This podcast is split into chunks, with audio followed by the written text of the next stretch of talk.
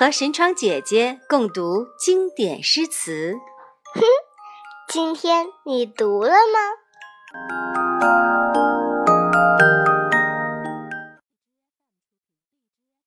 小朋友们，大家好，我是神窗姐姐，我是静怡。今天啊，我和静怡还是要和大家一起来学习一首边塞诗。这首诗的名字叫做《白雪歌送武判官归京》，它的作者呢是非常著名的边塞诗人的代表之一，名字叫做岑参。岑参是唐代非常著名的一位诗人了，他和高适并称为高岑。那岑参是一个怎样的人呢？岑参他是湖北人，他的诗啊非常的豪放，而且呀，他出身于官僚贵族家庭，他的曾祖父还曾经做过宰相呢。后来呀，他家道中落，小的时候啊，跟着他的哥哥一起读书，读了很多很多的书。到三十岁的时候，他考中了进士。后来呀，他两度出塞，在边塞生活了六年。其实这首《白雪歌送武判官归京》也是一首送别诗，是他第二次出塞时写下的一首送别诗。那个时候啊，呃，大约是在天宝十三年，就是七百五十四年的时候，在安史之乱之前，他第二次从军。加入到了安西北庭都护府封长清的幕府，做他的幕僚。然后这个武判官要回京了，岑参要送他，就写了这首送别之作。哎，静怡，我们来看这个题目啊，你看这个题目《白雪歌送武判官归京》，你看这个题目里包含了什么内容？是下雪天。哎，有雪，还有什么呢？他是送武判官去，嗯嗯，归京的。有人物对不对？人物是武判官。哎，事儿是什么事儿啊？送别。对，你看，所以这个在题目里面有天气、有人物啊，还有事件都交代了。好，现在呢，我先把这首诗朗诵一遍，好不好？好。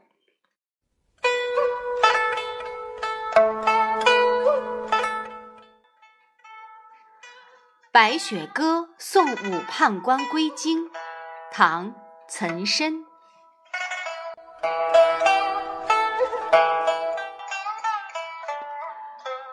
北风卷地白草折，胡天八月即飞雪。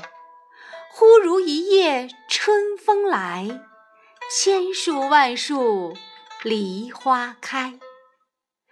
散入珠帘湿罗幕，狐裘不暖锦衾薄。将军角弓不得控，护铁衣冷难着。瀚海阑干百丈冰，愁云惨淡万里凝。中军置酒饮归客。胡琴琵琶与羌笛，纷纷暮雪下辕门。风掣红旗冻不翻。轮台东门送君去，去时雪满天山路。山回路转不见君，雪上空留马。行处，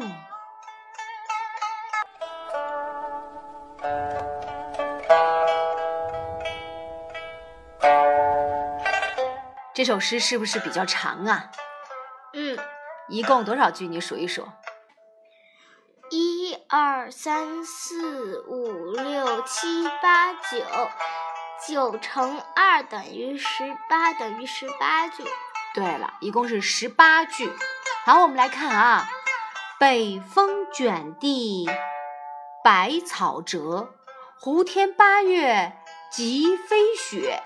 哎呀，描写的是什么呢？啊，是这个北风呼卷地就吹过来了，把那个草啊都吹得弯了腰。然后这个胡天指的是什么呢？胡天呢是指的西域那边。西域那边呢，到八月的时候，哎，就下起雪来了，说明天气很冷，对不对？好，我们再来看啊，忽如一夜春风来，千树万树梨花开。哎，这块儿我要考考你了，你觉得它指的这个梨花开是真的春天到了，开树上开满了梨花吗？不是，是指树上有有很多的雪花。哦，不错，是这样的啊。这里的这个梨花呀，指指的是雪花，是把雪花比喻成梨花，这块儿一定要注意了。哎，别到时候考试的时候有人说，哎，千树万树梨花开讲的是春天，对不对呀？一定是错的啊，这是指的是雪花。哎，他用这句话呢，把这个雪天。描绘出那种蓬勃浓郁、无边春意的景色。这两句“忽如一夜春风来，千树万树梨花开”也成为了千古传颂的名句呢。好，我们下面来看啊，“散入珠帘湿罗幕，狐裘不暖锦衾薄。”什么散入珠帘啦？嗯，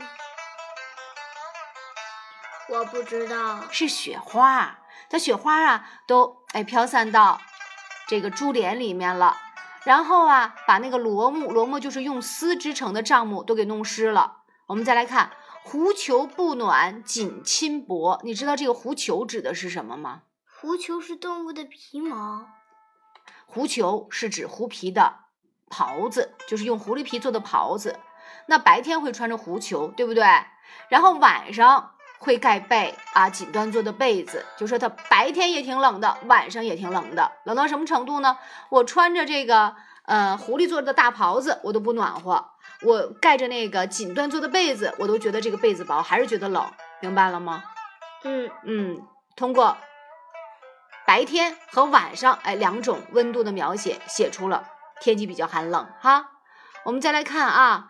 将军角弓不得控，都护铁衣冷难着。你觉得这个“将军角弓不得控”是什么意思？将军角弓不得控，都护铁衣冷难着。嗯嗯，你先说这个“将军角弓不得控”，你觉得是什么意思？将军的弓和脚不不。不能控制，这个角弓是用兽角装饰的硬弓，它就是弓，知道吗？它为什么控制不了了？因为太冷了，哎，这弓都拉不开了。都护铁衣冷难着啊，这个都护是镇守边镇的长官，指的是都护。哎，那他的这个穿的这个衣服啊，太冷了，都很难穿上了啊，也讲的这个很冷。好，我们再接着来看啊。瀚海阑干百丈冰，指的这个冰天雪地的这个场景。瀚海是指大沙漠，百丈冰，你觉得那个冰能结百丈那么那么深吗？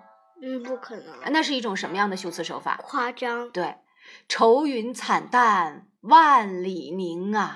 哎呀，愁云是阴云密布，它为什么会有愁云呢？因为他非常的不开心。为什么不开心呢？嗯，因为特别冷。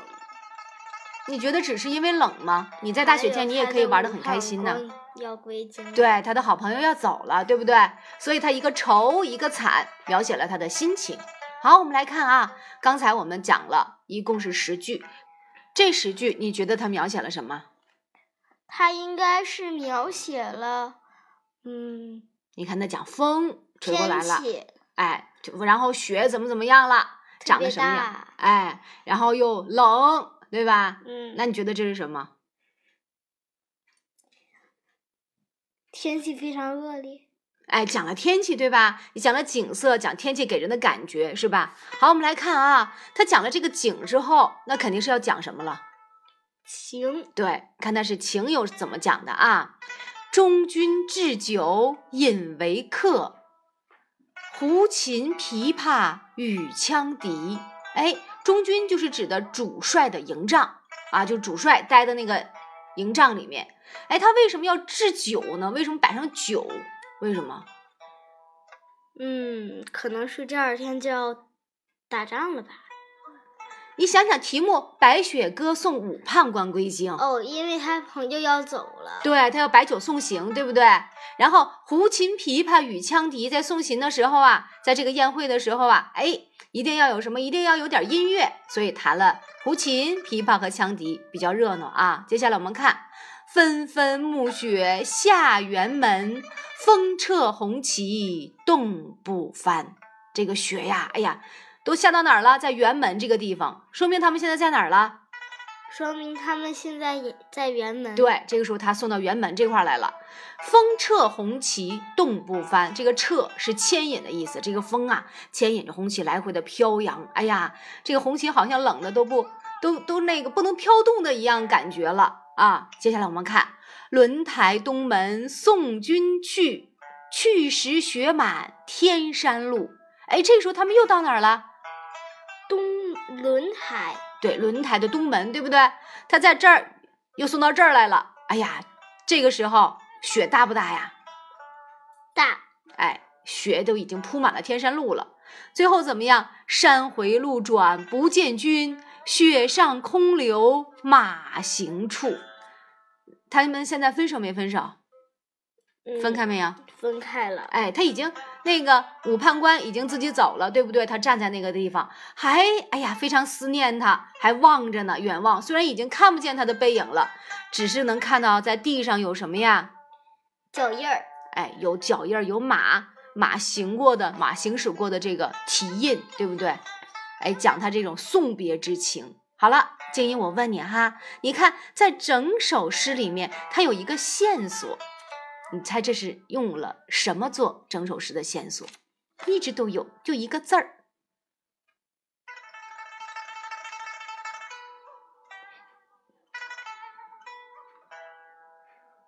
嗯，我给你提示啊，你看“胡天八月即飞雪”，哎，这有什么？“千树万树梨花开”又有什么？对了，你看啊，有雪，到处都有雪，“散入珠帘湿罗幕”。哎，是什么？是雪，对不对？然后啊，纷纷暮雪下辕门，又有雪。去时雪满天山路，雪上空留马行处，是不是都有雪啊？嗯嗯，它以雪为线索，寓情与景，情景交融，这是这首诗的绝妙之处，明白了吗？明白。他没有写说，哎呀，我好想你呀，你走的时候我很伤心呐，没有写这些。通过景色的描写，哎，来表达了这种离别之情。